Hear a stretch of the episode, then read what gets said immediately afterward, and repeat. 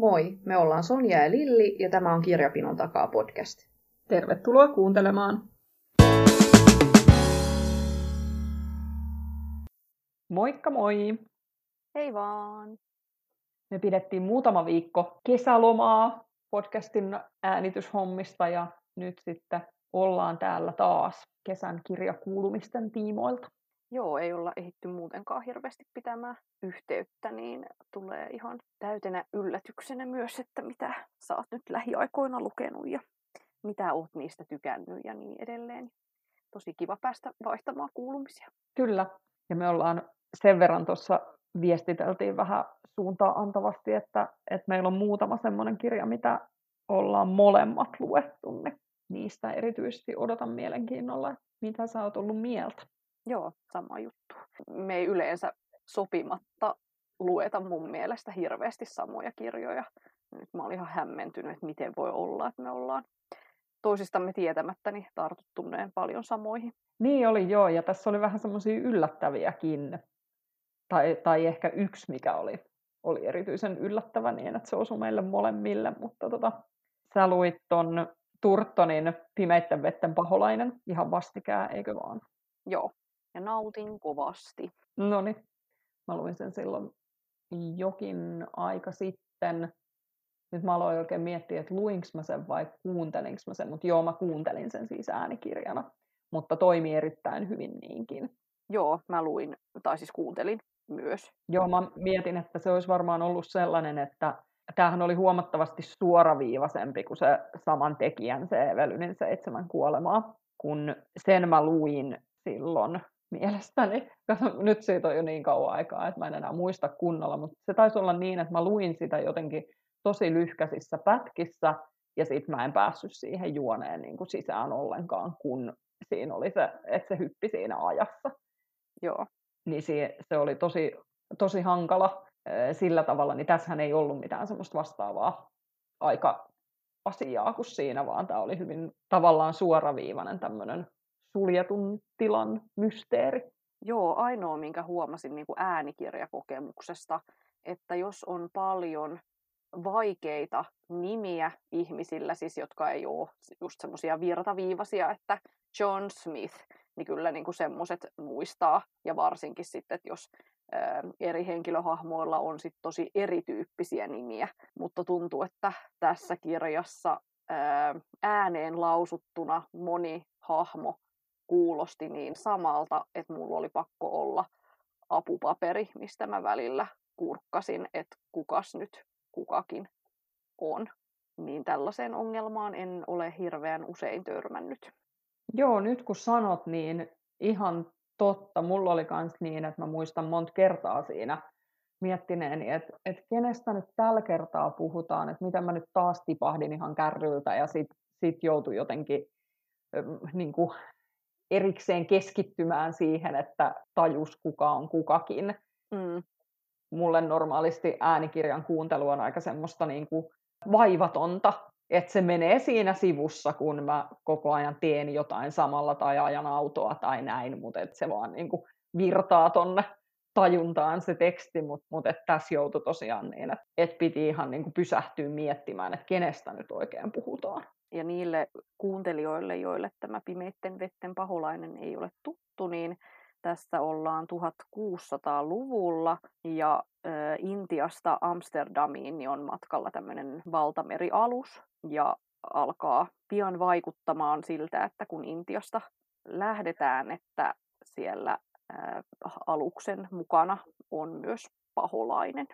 Ja mä nautin erityisesti tässä siitä, että jotenkin tuntuu, että sen 1600-luvun niin kun tunnelman ja ne hajut pysty haistamaan ja suunnilleen maut maistamaan. Ja, ja jotenkin tässä niin kuin se, että kun se elämä on ollut niin vaikeeta silloin, oot sitten ollut köyhä tai rikas, niin se näkyy tässä tarinassa tosi hyvin. Ja vaikka se kirjailija myönskin siellä öö, loppupuheessansa, että on ottanut oikeuksia omiin käsiinsä faktojen suhteen, niin mä kumminkin kuuntelin tätä kirjaa olettaen, että 1600-luvun valtamerialuksella niin on ollut hyvin tämän kaltaiset pelisäännöt ja merimiehillä on ollut sen tyyppiset työtehtävät ja nokkimisjärjestys on ollut tietynlainen ja niin edelleen, että koin, että on tosi kiinnostavaa ajankuvaa ja luulisin, että jonkun verran tosiaan faktat on oikein. Joo, ei siinä ollut siinä tarinassa mitään, mitään semmoista, mikä olisi antanut olettaa, että ne ei olisi oikein. Et toki tietysti se mysteeri, mikä siinä oli ja kaikki nämä siihen liittyvät tapahtumat, niin, niin, niin tietysti fiktiivisiä, mutta, mutta puitteet tavallaan niin kuin varmasti totuudenmukaisia. Mm. Joo, mä niin tykkään, että miten kiinnostavia henkilöhahmoja tämä Turton osaa kirjoittaa. Mä pidin kanssa niistä hahmoista ja mietin, että tämä oli kanssa silleen jännä, että jos mä ajattelisin niin, että, no, että, että ollaan 1600-luvulla, ollaan valtamerilaivassa ja ne, se on niin kuin se, minkä pohjalle lähdetään rakentamaan, niin ei ole kyllä aiheena sellainen, mikä mua välttämättä kiinnostaisi. Mm. Mutta olipa siltikin kiinnostava tarina. Joo, kyllä. Ehkä vähän ylipitkä, mutta nautin kuitenkin, että en, en valita siitä. No niin. Ja ehkä niin kuin koin vähän semmoista himolukijan ongelmaa tätä kuunnellessa, että et mä tiedostin, että nyt mä koen tässä parhaillani todella hyvää tarinaa, mutta sitten mä samalla haaveilin jo uudesta lukukokemuksesta, niin siinä sitten ehkä näyttäytyi just tämä, että, että se oli aika pitkä, että olisi siellä ehkä ollut sitten jotain, mitä olisi voinut vähän nipsiä napsia sieltä.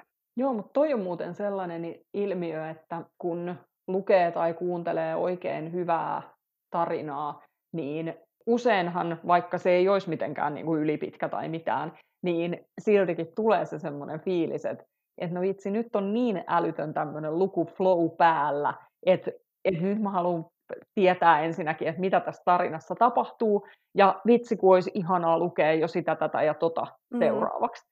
Niin, että et se on jotenkin se semmoinen tunne, mitä ei läheskään kaikkien kirjojen kohdalla saa aikaiseksi. Et välillä on niin, että no joo, tämä on ihan ok ja ei tässä ole mitään vikaa ja kyllä mä tämän luen tai kuuntelen loppuun, mutta et, et siihen ei tuu sitä semmoista, niin kuin, että tämä pitää nyt ahmia. Mm eikä myöskään niin, että, että se herättäisi tavallaan sitä semmoista intohimoa sitä lukemista kohtaan. Niinpä. No mitäs muuta sä luit? No mä oon lukenut esimerkiksi Satu Rämöltä taas uuden Islanti-aiheisen kirjan, eli Talomaailman reunalla.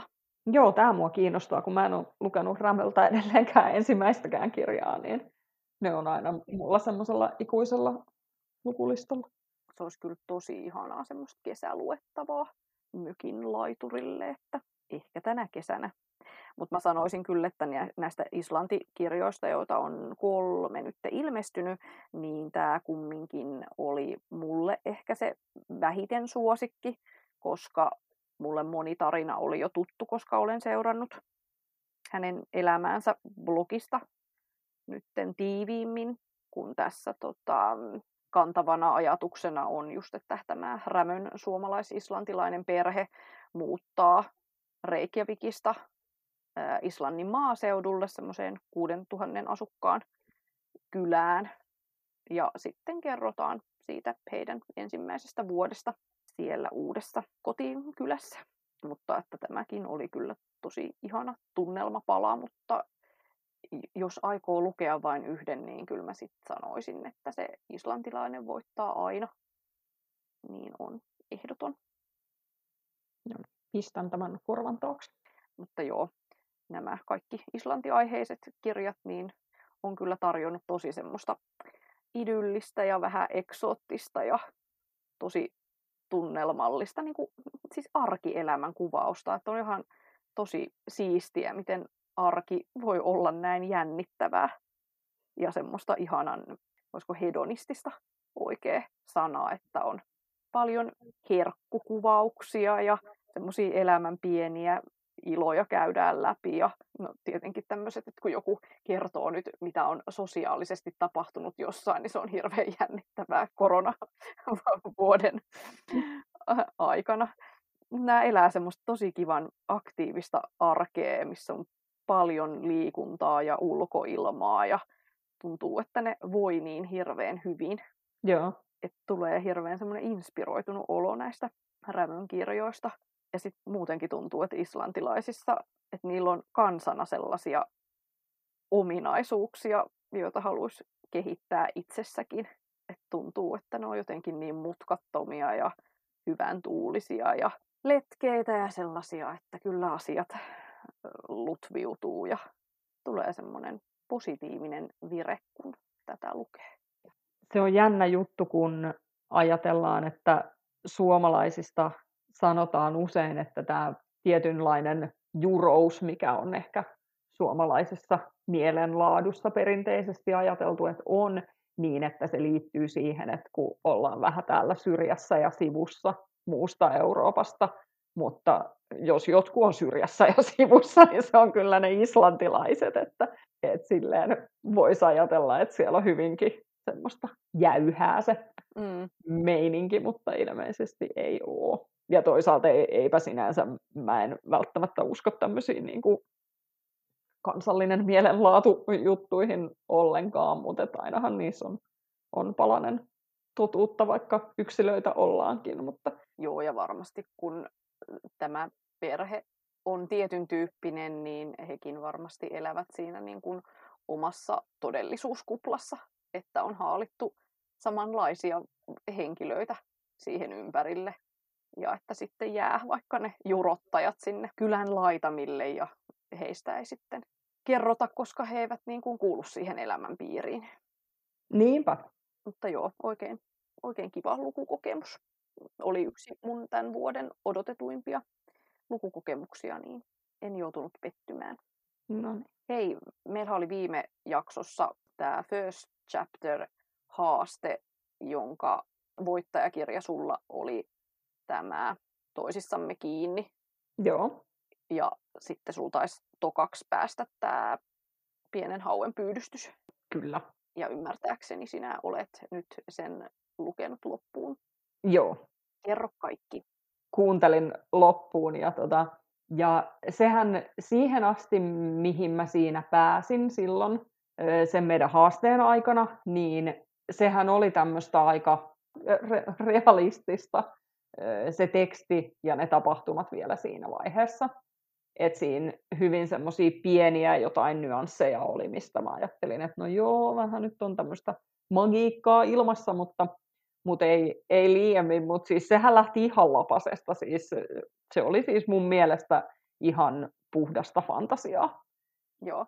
Siinä on kaiken maailman tämmöisiä taruolentoja, seikkailee siellä, siellä heidän arjessaan ja ihmisiä on kirottu ja on noitia ja on kaikkea tämmöistä, mutta se oli siis aivan huikea kokemus.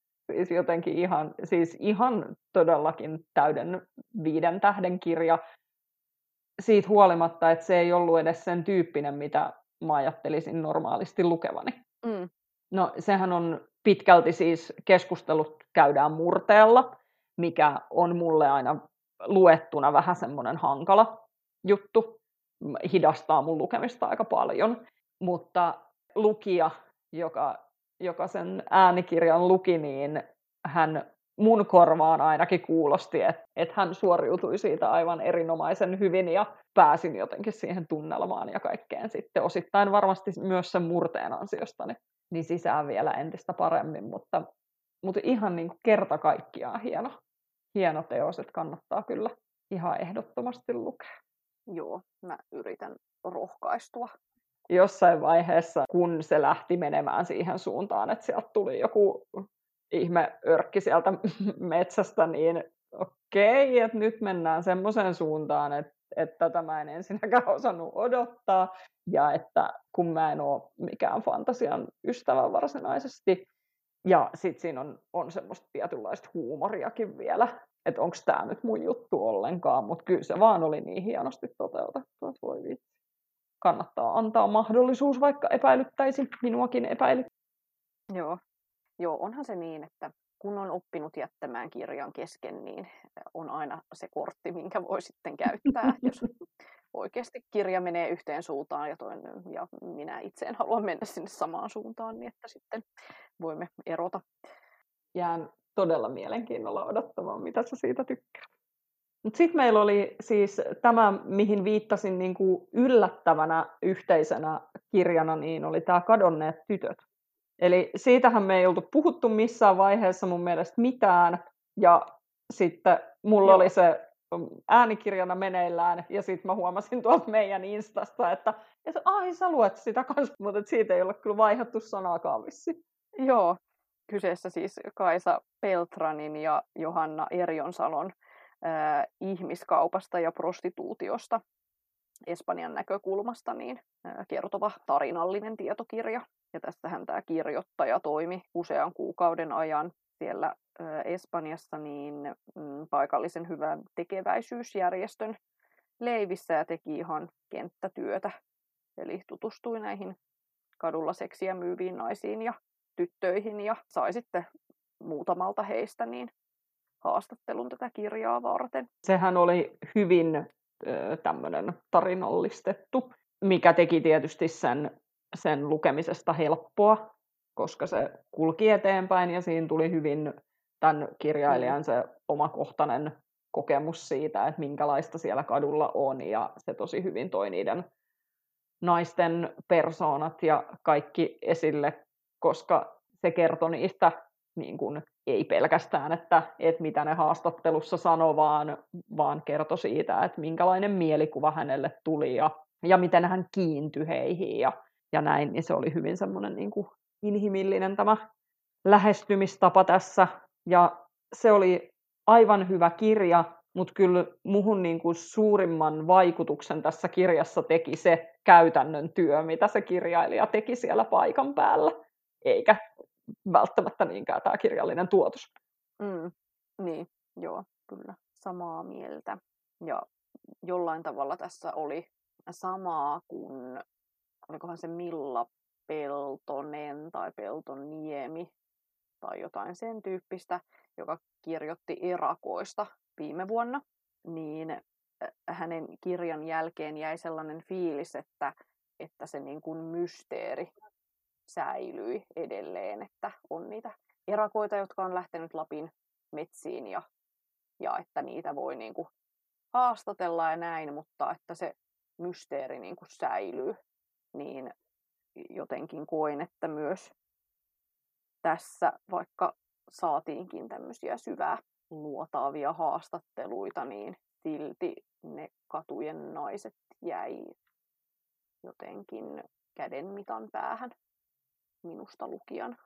Niin mä jäin miettimään sitä, että kun niillä naisilla oli tosi toisistaan eroavia syitä siihen, minkä takia he oli ylipäätänsä päätynyt sinne aurinkorannikolle ja minkä takia heistä oli tullut ihmiskaupan uhreja ja he oli hyvin tämmöisiä niin kuin, jokainen tosi eri lähtökohdista ja eri puolilta maailmaa ja niin ehkä senkin takia siitä jäi semmoinen fiilis, että tämä kertoi nyt nimenomaan näiden naisten tarinan, mutta tämä ei kertonut silleen niin kuin mitenkään tyhjentävästi tämän ilmiön tarinaa, vaan mm. että tämä oli nimenomaan yksilöiden kautta.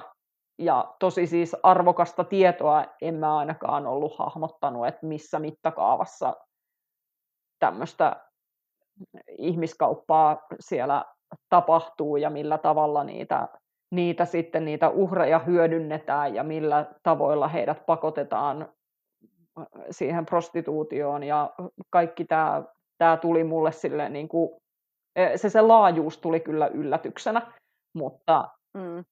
siltikin jotenkin tämä ei perannut sitä mitenkään niin kuin pohjamutia myöten sitä ilmiötä, vaan, vaan nimenomaan oli näiden nimenomaisten naisten kohtalot, jotka siinä oli mm, keskipisteessä, niin, niin se oli ehkä sen kuitenkin sen kirjan vahvuus lopulta. Mm. Et varmasti olisi ollut jo kiinnostavaa lukea teos siitä aiheesta ja siitä ihmiskaupasta ja, ja tämmöinen niin kuin, ikään kuin vähemmän kerronnallinen tietokirja, mutta jotenkin tämä toisen sen niin kuin lähemmäs tämmöistä tavallista länsimaista ihmistä, jonka silmissä tämä ongelma ei ole niin kuin arjessa ollenkaan. Niin, joo kyllä. Ja mm, avasi ehkä niin kuin silmiä sille, että miten usein ihmiskaupan uhrit, vaikka ne vaikuttaisikin siltä, että ne myy seksiä omasta valinnasta, niin että se ei sitä ole ja että mitkä kiristämiskeinot siellä taustalla vaikuttaa, että siinä on se sama, vähän sama juttu kuin se, että tiiäksä, että no eihän toi maahanmuuttaja voi olla köyhä, että mä näin, että silloin kännykkä. Mm. Sama juttu niin kuin tässäkin, että, että siellähän se oli yksi, että miksei se karkaa. Että eihän sitä siellä kukaan vahti. Mm. Niin tällaisiin pohdintoihin tarjosi vastauksia.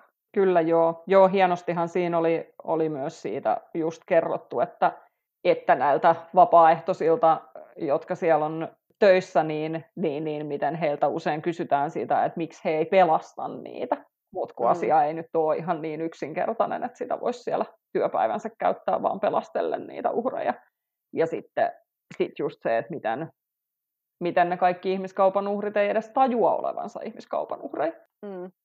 Joo, kaikkein pahinta ehkä tällaiselle ongelman ratkaisija keskeiselle ihmiselle niin on niin kuin ymmärtää ja hyväksyä se, että, että niitä syväluotaavia haastatteluja voi saada vaikka joltain Pohjois-Korean loikkarilta ja se voi niin kuin kertoa vaikka mitä salaista tietoa diktaattoristansa ja näin, niin että miten niin kuin näiltä prostituoidulta niin ei voi saada samalla tavalla sitä tietoa, että kun ne riskit onkin sitten niin kovat ja perheet on vaarassa ja että sitä on tosi vaikea käsittää ja hyväksyä. Mm, kyllä. Että ei se vaan ole niin, että niitä sieltä vaan pelastellaan. Mm, näinpä. Ja siis ihan älytön prosenttimäärä. Oliko se 39 prosenttia espanjalaisista miehistä on ää, asiakkaita maksulliselle seksille. Ei jäänyt prosenttiluku mieleen, mutta jäi myös mieleen jo, että, että se oli joku ihan valtavan suuri.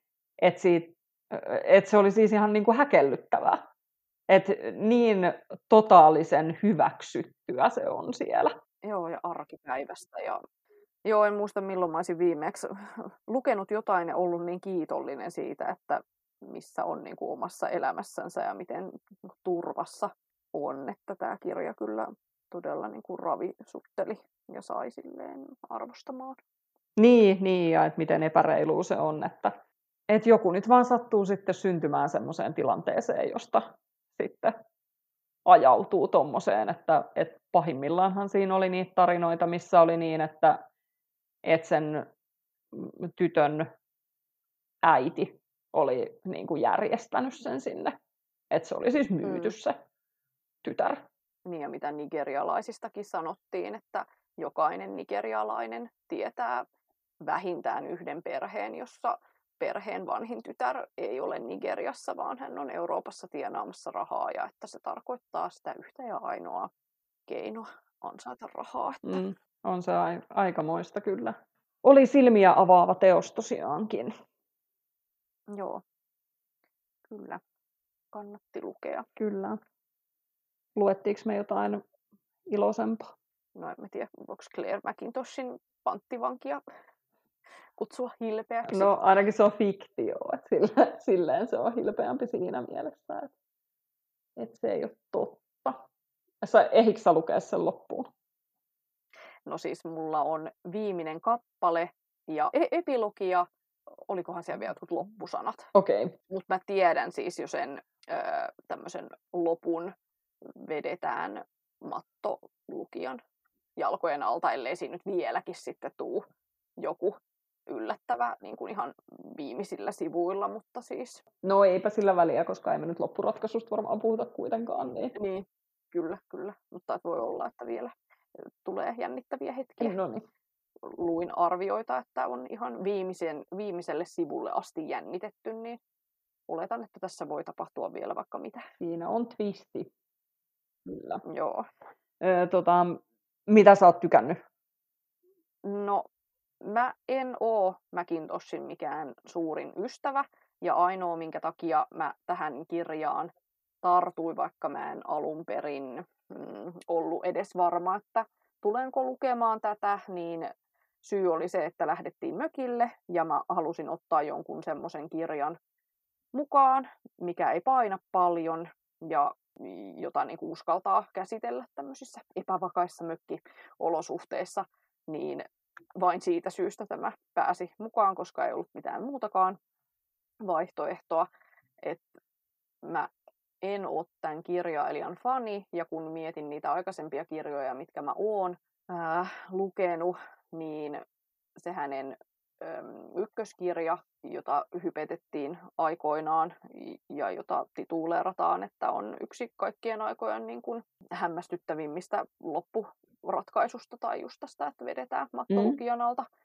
Mm. Niin kun mä jälkikäteen mietin mun sitä lukukokemusta, niin, niin joo, olin hämmen, hämmä, hämmentynyt ja iloisesti yllättynyt, että wow, että mikä niin kuin loppu twisti täällä niin kuin olikaan, mutta että et oliko se nyt niin hyvä ja lukee niin kuin monta sataa sivua, jotta pääsee kokemaan sen lopputvistin. Ja sitten se toka kirja oli mun mielestä ihan semmoinen keskinkertainen.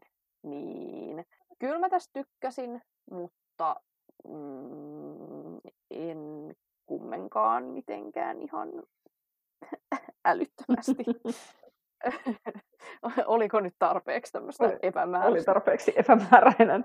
Mulla on vähän sama fiilis siis. Mä ehdin lukea tän eilen illalla loppuun asti ja mä mietin myös sitä, että et joo, mä tykkään siitä, millä tavalla se just tekee sen, että, että vedetään mattojalkojen alta ja, ja ikään kuin ää, punotaan alussa varsinkin sitä semmoista niin kuin epäilystä. Et tietysti vielä kun tietää kirjailijan ja hänen tyylinsä, niin sehän korostaa vielä sitä, että, että koko ajan on semmoinen fiilis, että no kohta lähtee, että jotain tapahtuu, jotain mistä ihan aidosti pääsee yllättymään. Mutta tämä oli ehkä semmoinen, että joo, mä olin, koukutuin tähän tosi paljon, luin tämän ihan silleen niin kuin ahmimalla, mutta olisin voinut lukea minkä tahansa psykologisen thrillerin ihan vastaavalla tavalla. Että ei tämä ollut mulle mikään semmoinen, että oo, tämä on nyt kaikkien aikojen paras tai että tämä on mun lemppari jännärikirjailija tai mitään semmoista. Tämä ei nyt hirveästi mitään niin kuin suuria tunteita aiheuttanut, mutta mut kyllä mä tämän parissa viihdyin. Mm. Ja se on jännä myös se, miten musta tuntuu, että tämä lukija kummin, tai siis kirjailija kumminkin niin kuin punoo niitä juoniansa ja henkilöhahmojansa kehittelee niin, että, että lukijan niin kuin odotettaisiin jotenkin samaistuvan näihin hahmoihin tai tykästyvän heihin tai näin, niin sitten niin kuin mä en yleensä tunne heitä kohtaan yhtään mitään erikoista. Mulla tuli mieleen vertailuna noi Gillian Flynnin kirjat, ja niissähän, no hän ei todellakaan odota, että lukija tykästyisi hänen henkilöhahmoihinsa, vaan päinvastoin ne on yleensä aina niin vastenmielisiä tyyppejä, että, että ne joko ärsyttää tai inhottaa tai jotain, mutta että ne aiheuttaa tunteita kyllä. Että nehän ei niinku jätä tälleen kylmäksi niin kuin tämä. Et joo, mä ymmärsin paljon siitä, siitä, että kun tämä päähenkilö tässä on äiti ja, ja se hänen ja hänen lapsensa suhde on se, mitä tässä paljon käydään läpi, niin, niin joo, siellä tavallaan on asioita, mihin pystyn samaistumaan, mutta ei ne, nekään ei herättänyt hirveästi mitään tunteita. Mm, niinpä. Ja niille, joille panttivanki ei ole tuttu kirja, niin tässä ää, on panttivankitilanne lentokoneessa. Lontoosta Sydneyin on menossa 20 tunnin lentoja. Siellä alkaa sitten tapahtumaan, eikä mitään hirveän kivaa. Yllättävää kyllä, kun on jännäristä Joo. Se oli semmoinen. Mä luin sitten vielä ton Lucinda Railin Kadonnut sisar-kirjan, eli tämän seitsemän sisarta sarjan seitsemännen osan. Mm. Olen siis lukenut ne kaikki osat ja kovasti odotin tätä ja sittenhän olisiko ollut nyt sitten muutama viikko vai viikon verran sen jälkeen, kun tällä oli se kansainvälinen ilmestymispäivä, kun sitten julkistettiin tieto, että tämä kirjailija kuoli syöpään, josta mun käsittääkseni ei siis oltu mitenkään julkisuuteen kerrottu. Et Mm. Ainakin itse olin yllättynyt. Kuin myös. Vielä yllättyneempi olin, kun tämän kirjan lopussa kerrottiin, että, että hän on ilmestymässä jatkoosa. Että tähän, hän ei saanut tähän mahtumaan sitä kaikkea, mitä hän olisi halunnut tähän kirjaan. Niin, että tarkoitus olisi tehdä vielä yksi osa, mutta tota, en nyt sitten tiedä, että ehtikö hän sen kirjoittaa vai eikö. Joo, kuulin jolta kulta, että hän olisi sanellut nämä kirjat niin kuin muutenkin tai loppuosan kirjat tai niin, että, että olisiko hän sitten edes jotain materiaalia saanut työstettyä jo niin, että joku toinen voisi sitten vielä saattaa työn loppuun. Niin, tosi jännä nähdä, että, että vieläkö sieltä nyt sitten se yksi osa sitten jollain tavalla tulee, että kyllä se tosi, tosi, tosi paljon jäi kesken, että siellä jäi oikeastaan ne kaikki langat, mitä on tässä irrallisiksi jätetty niiden kaikkien aikaisempien osien aikana, niin kaikki jäi käytännössä sitomatta.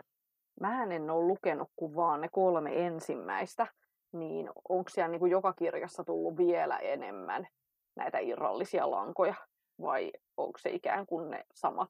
No itse asiassa hyvin vähän, hyvin vähän sen jälkeen, kyllä ne suurin osa niissä kolmessa ensimmäisessä on, että kyllä joka kirjassa on jo jotain, missä viitataan siihen, että mysteeri meillä on käsissämme, mutta aika pitkälti niin, että ne on niitä samoja asioita. Joo. Mä en koe, että se mysteeri olisi auennut ihan hirveästi niiden niin kuin osien 4-6 aikana. Et toki tässä seiskassa siis saatiin jotain selville, mutta, mutta hyvin vähän siihen nähden, että mä luulin, että se on, on niin kuin se osa, missä nyt sitten kaikki ratkee. Niin sitä se ei kyllä ole. Mä yritin englanniksi etsiä tuosta tietoa, että, että, että onko se jo jollain tasolla kirjoitettu tai saneltu tai mitään, että onko yhtään realistista odottaa, että sieltä lukijat saisi vielä sen kahdeksannen kirjan tavalla tai toisella ää, lukuun, niin mun mielestä niin tälle kirjalle löytyy esimerkiksi ISBN-numero, mutta nehän taidetaan kyllä joissain tapauksissa antaa tosi aikaisessa vaiheessa, että kun on näin suuresta hitistä kysymys, niin toki voi olla, että se on vaan jo lyöty eetteriin se ISBN-numero, vaikka ei ole itse kirjaa. Niin, varmaanhan siitä on kaikki sopimukset tehtynä ja, ja näin, koska kyllähän siinä seitsemännessä osassa siis siinä lopussa mun mielestä ihan sanottiin ihan julkaisuajankohtakin sille. Mm, mutta eikö kumminkin jossain sanottu, että, että sitä aletaan tekemään ja miettimään, kunhan tämä seitsemäs kirja on saatu julkaistu. Niin, no se, joo, siis se kirjailija itse siinä loppusanoissa sanoo niin, että hän alkaa kirjoittaa sitä, kunhan tämä, tämän osan kansainvälinen julkaisupäivä on ohi. Mm. Mutta sehän nyt ei sitten ole mahdollista. Niin. Mutta jää, jäämme odottamaan. Itse ainakin, jos semmoinen joskus tulee, niin ehdottomasti sen kyllä luen, kun on ne kaikki muutkin lukenut. Ja aika semmoista hömppäähän se on, mutta kyllä mä oon sen parissa ihan erinomaisesti viihtynyt. Se on ollut tämmöistä korona-ajan hyvää nojatuolimatkailua, kun siinä pääsee joka osassa reissaamaan eri puolille maapalloa. Joo, ja ihanaahan se on, että on ihanaa viihdekirjallisuutta, mistä tulee hyvä olo. Ja... Joo, tämä on vähän niin kuin Kate Mortonin kirjat, että ei nekään mitään niin kuin valtavan upeita kirjallisia ö, tuotoksia ole, mutta niistä tulee tosi hyvälle mielelle ja ne on hyviä mm. tarinoita. Mä en muista, onko mä tätä aikaisemminkin kysynyt jossain jaksossa, mutta nyt kun olet lukenut tämän seitsemännenkin osan, niin mikä sun lemppari mm, osa on ja lempparisisko? Öö, no mä, mä en ole ehkä semmoista lempparisiskoa nyt, en ole näihin niin tunteella suhtautunut, että olisin ajatellut tai osannut ajatella semmoista, mutta tota, kyllä mä eniten tykkäsin niistä alkupään osista, että ehkä niin kuin ne osat kaksi ja kolme oli ehkä mun suosikkeja. Mm. No miten tämä seitsemäs osa, mm, oliko se sellainen, millaiseksi olit sen kuvitellut? No ei se kyllä ollut. Kyllä se oli aika aika erilainen. Ja sitten siinä täytyy sanoa, että jos näissä kaikissa on vähän ollut niin, että siinä juonen rakentelussa on aika paljon otettu semmoisia vapauksia, että, että ihmiset käyttäytyy vähän hölmösti, jotta asiat voi mennä tietyllä tavalla. Ja, ja sitten saadaan niin kuin hyvää kerrontaa ja vietyä juonta kivasti eteenpäin, niin tässä sitä vapautta oli kyllä käytetty vielä niin kuin huomattavasti enemmän kuin niissä kuudessa ensimmäisessä, että, että tässä ne henkilöhahmot käyttäytyy välillä niin kuin aivan todella hölmöillä tavoilla, mutta Tämä oli paljon anteeksi annettavaa. Mutta, mutta se nyt tämmöiselle viihdekirjalle sallittakoon. Joo. Se on vähän, vähän sama kuin jännärien kohdalla usein ollaan puhuttu siitä, että, että jännärit saa olla vähän epäuskottavia, jotta sen juonen pystyy punomaan niin, että se on jännittävä. Niin mm. tämmöiseen viihdekirjallisuuteen pätee mun mielestä aika lailla se sama, että, että välillä voi tehdä vähän semmoisia ratkaisuja, mitkä ei ehkä semmoisessa vakavammassa kirjallisuudessa välttämättä toimisi. Mutta... Niin, kyllä. Joo, sellaiset ne meidän kesäkuun lukupinot sitten olivat. Ja kohta meillä alkaa molemmilla oikeat lomat. Nythän oli vain tämmöinen podcast-loma, mutta olimme vahvasti työelämässä kiinni. Kyllä. Niin päästään mm, muodostamaan meidän kesälukukirjapinoja ja suuntaamaan sitten mökille rentoilemaan ja lukemaan ja niin edelleen. Mä oon ihan superinnoissani tästä mm, kirjapinon koostamisesta. Musta tuntuu, että se on jo niin kuin puolet siitä hauskuudesta, että et saa suunnitella oikein niin kuin ajan kanssa ja oikein, niin kuin, että en, en ole lähdössä sille ihan randomisti liikkeelle, vaan että mulla on ihan pitkällisesti niin tehty pohdintaa, että mitä minun lukupinostani tulee löytymään kesällä. No, mun täytyy sanoa, että mä en ole kyllä vastaavaa pohdintaa oikein tässä tehnyt, että mä kovasti nautin siitä, että miten noi sekä toi Mäkintosin panttivanki että tämä Lucinda Railiin kirja, niin molemmat vei silleen kivalla tavalla mennessään ja toi just se semmoisen kivan lukuflown ja sitten sen äh, niin kuin mukana sitten, sitten tulin tämän Juhani Karilan kirjankin nyt sitten jatkaneeksi siitä, mihin silloin aikaisemmin oli jäänyt ja senkin jälkeen on nyt edelleenkin ollut semmoinen, että vitsilukeminen on kivaa, niin ja mm. äänikirjojen kuunteleminen on kivaa ja näin, niin jotenkin aion hyvin fiilispohjalta mennä sitten näiden loman lukupinojen kanssa, että tärkeintä vaan, että tämä tämmöinen lukufiilis säilyisi. Joo, se on kyllä ihan totta. Mulla on myös niin kuin vähän jokaiseen mm, lukufiilikseen niin valittu kirjoja, että mutta en, en todellakaan lähde niin kuin muutaman kirjan kanssa mökille, vaan että sinne lähtee niin kuin iso pino, että sit voi tilanteen vaatimalla tavalla niin sitten valita luettavaa. No niin, ihanaa, tämmöinen oma matkalaukku kirjoille. Mikä sitten mahtavampaa lomalla? Joo, ja siis totuushan nyt varmasti on, että ehdin lukemaan ehkä kolme kirjaa. Että en mä tiedä, miksi mulla on 15 kirjaa odottaa siinä. No mutta se, siinä. se on just sen fiiliksen takia pitää olla, kun ei voi niin. tietää, mikä, mikä on just se, miltä sitten tuntuu. Se olisi hirveetä, jos tulisi semmoinen, että vitsi, mun tekisi mieli lukea se ja se, mutta se on siellä kotona. Niin aattele, miten harmi.